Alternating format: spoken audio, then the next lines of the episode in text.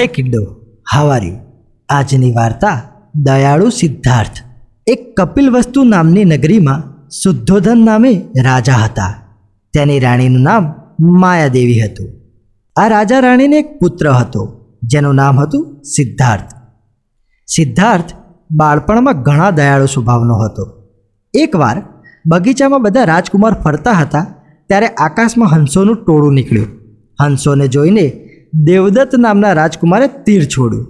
એક હંસની પાંખમાં તીર વાગ્યું અને તે નીચે સિદ્ધાર્થના પગ પાસે આવી પડ્યો. સિદ્ધાર્થે હંસની પાંખમાંથી તીર ખેંચી કાઢ્યું અને હંસને પંપાળ્યો. તેનો ઘા સાફ કરી પાટો બાંધ્યો. હંસ બચી ગયો.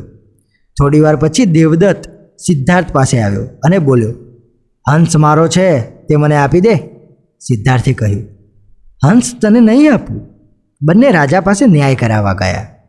રાજાએ સિદ્ધાર્થને કહ્યું, હંસનો શિકાર દેવદત્તે કર્યો છે, માટે હંસ દેવદત્તને આપી દે. સિદ્ધાર્થે જવાબ આપ્યો, મહારાજ, દેવદત્તે હંસને માર્યો છે, જ્યારે મેં હંસને બચાવ્યો છે. હવે આપદ ન્યાય કરો કે હંસ મારનારાનો કહેવાય કે બચાવનારાનો. રાજા તો સિદ્ધાર્થની વાત સાંભળી ખુશ થઈ ગયા. રાજાએ કહ્યું, સિદ્ધાર્થ, હંસ તું રાખી લે. તે તારો છે. કેમ કે મારનાર કરતાં હંમેશા જીવાડનાર સૌથી મોટો હોય છે. મિત્રો, મજા આવીને? આવી જ બીજી વાર્તાઓ સાંભળવા માટે અમારી સાથે જોડાયેલા રહો. Stay tune by